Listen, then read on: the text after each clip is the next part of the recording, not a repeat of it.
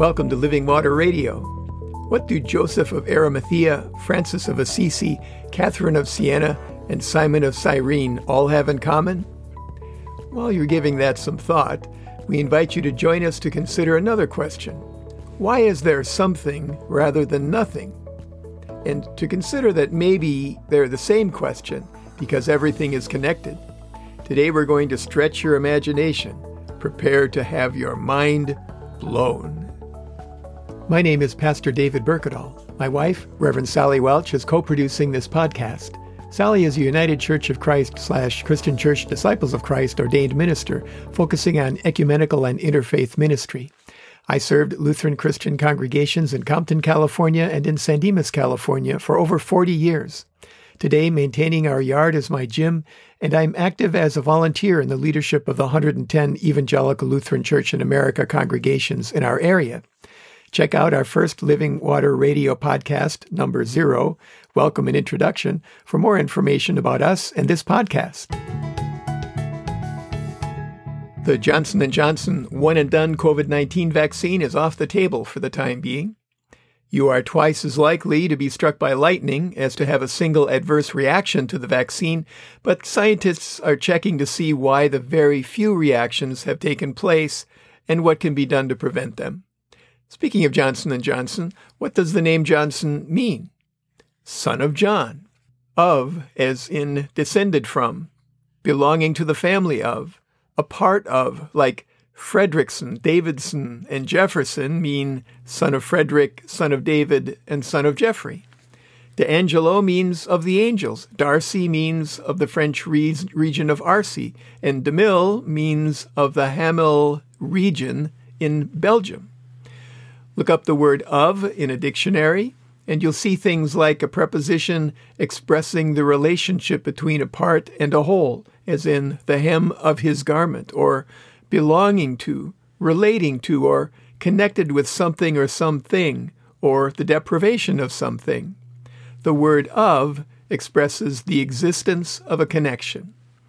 So, what do Joseph of Arimathea, Francis of Assisi, Catherine of Siena, and Simon of Cyrene all have in common? Same middle name. oh, it cracked me up.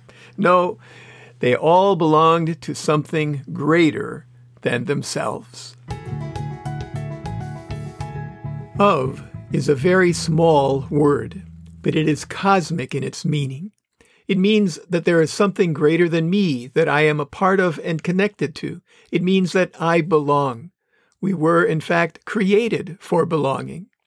Have you ever wondered why anything exists? Not how everything was created, but why. The Bible's book of Genesis, in my opinion, is not interested in how things were created. Ancient people were not interested in the how questions of a scientific age. In Genesis chapter 2, verse 7, we read Then the Lord God formed man from the dust of the ground and breathed into his nostrils the breath of life, and the man became a living being. The ancient world would have been way more interested in the fact that God breathed life into the dust of the ground and it became a living being than what process God used to accomplish that. They would have been more interested in the why and what questions about the beginning or genesis of human existence. That is, why is there something rather than nothing? What can the answer to that question teach me about my nature and purpose? And what am I supposed to do with my life? The Bible begins and answers those questions at the beginning. In the beginning, God created everything out of nothing. And when I say nothing, I mean nothing. No matter, no time, no space. It's impossible to wrap our heads around that. It's mind blowing. Human beings only encounter nature in time and space. Things have substance. Everything has a beginning, a middle, and an end. But God started from nothing, nothing.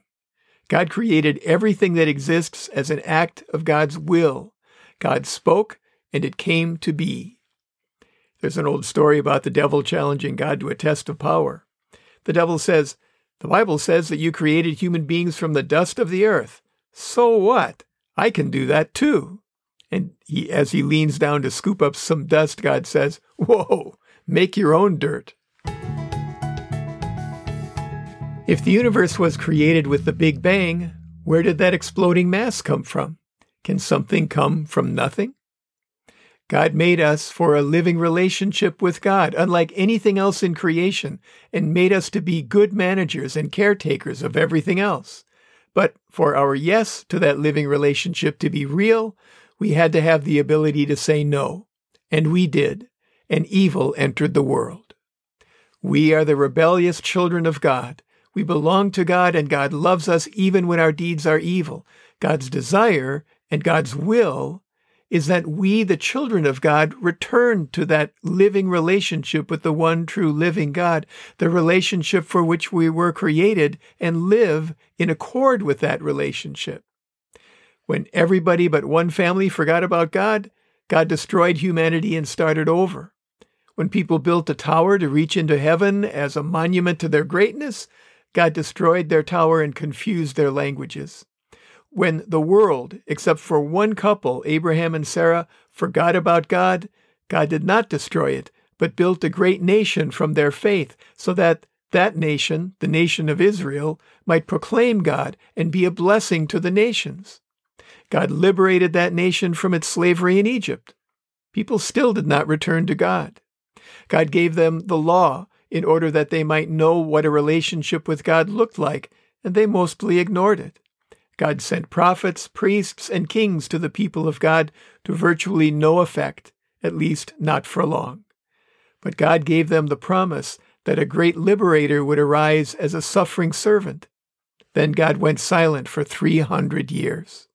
And then the liberator appeared in Jesus Christ. But the people expected someone to liberate them from the Roman Empire that had, like many empires before them, occupied the land that God had given to Israel.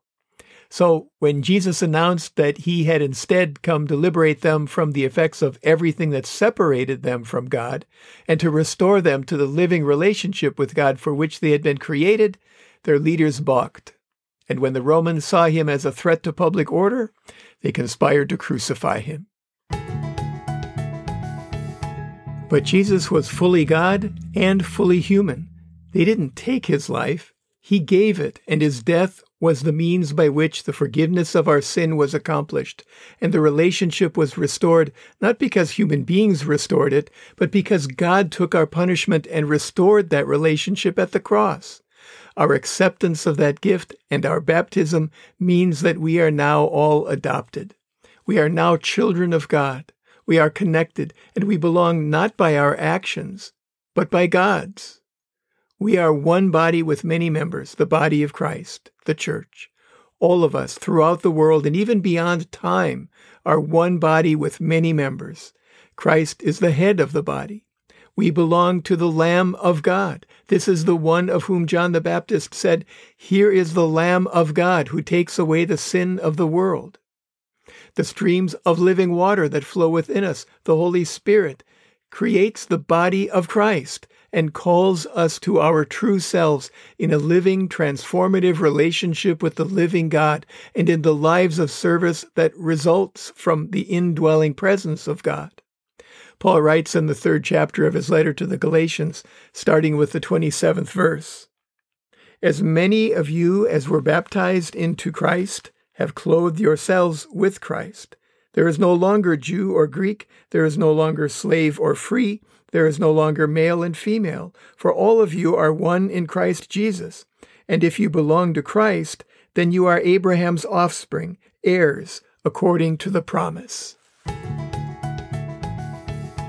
I saw a cartoon once where two professors were looking at a blackboard filled with a long equation, but in the middle were the words, Then a miracle occurs. One of the professors is saying, I think that middle part needs some work. We can't solve our problem, our separation from God. We need a Savior for that. And He does His work in the miracle of the cross. For God didn't destroy us, but loved us so much that He gave His life for us, so that everyone who believes in Him might be saved. That is the miracle of God's love, God's suffering and death. The ultimate statement that we belong. We are loved.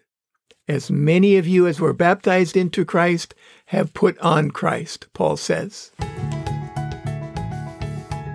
Paul continues that section of Galatians with chapter 4 in these words My point is this heirs, as long as they are minors, are no better than slaves, though they are the owners of all the property. But they remain under guardians and trustees until the date set by the father. So with us, while we were minors, we were enslaved to the elemental spirits of the world. But when the fullness of time had come, God sent his Son, born of a woman, born under the law, in order to redeem those who were under the law, so that we might receive adoption as children. And because you are children, God has sent the Spirit of His Son into our hearts, crying, Abba, Father. So you are no longer a slave, but a child. And if a child, then also an heir through God. Of is a little word but when it points to what God has done and is doing, making us children of God and heirs of God's promises, that we are put right with God by faith, by the living relationship with the one true living God that Jesus, the Lamb of God, makes possible at the cross by the streams of living water that is the Holy Spirit at work within us as the body of Christ. Of is everything. This pandemic has left many of us wondering where we fit anymore. Open your heart and receive God's gift of relationship, or be renewed in it today. By God's grace, through faith and baptism, you belong. You are a child of God. Today, let's remember to pray for all those awaiting a vaccine. And let's remember to pray the Lord's Prayer today, the one that Jesus taught us. If you don't know what that is, contact us at the Revs David and Sally at gmail.com or send us a tweet to at David Berkedal and we'll send it to you. Send your prayer requests to the same addresses and we'll include them next time. Send your comments there as well. As always, we encourage you to stay hydrated. Open your heart to receive the living water from the source, God's self, the living presence of the one true living God, the God who gave himself on the cross so that all who believe and are baptized might be restored to the living relationship with God for which we were created. Remember your church. Identify one if you don't already have one. Ask a friend about it or a family member. Google it. Contact the pastor. When you have a church, go to or tune in to the worship services they have currently available and support the church financially so that it will be there when we come back to fully physically present worship together. Support your pastor and church leaders, pray for them, and help them in any way that you can. If you or a loved one are having thoughts of suicide or are struggling with mental health issues, call somebody. Google a local or national hotline. Reach out. You are not alone. Wear a mask when you're outside your home, practice social distancing, wash or sanitize your hands regularly. Stay home unless you are providing essential services or need them. Avoid crowds and be outside if you have to be in a crowd. Be kind to everyone you come into contact with, especially those who are sacrificing their security to provide for yours. Thank you for listening to Living Water Radio. We are here for Christians and for the people of the Los Angeles metropolitan area who are looking for a sense of Christian community, a source of hope, and a way to thrive together during this global pandemic. We hope you'll tune in next time and invite your friends to do the same.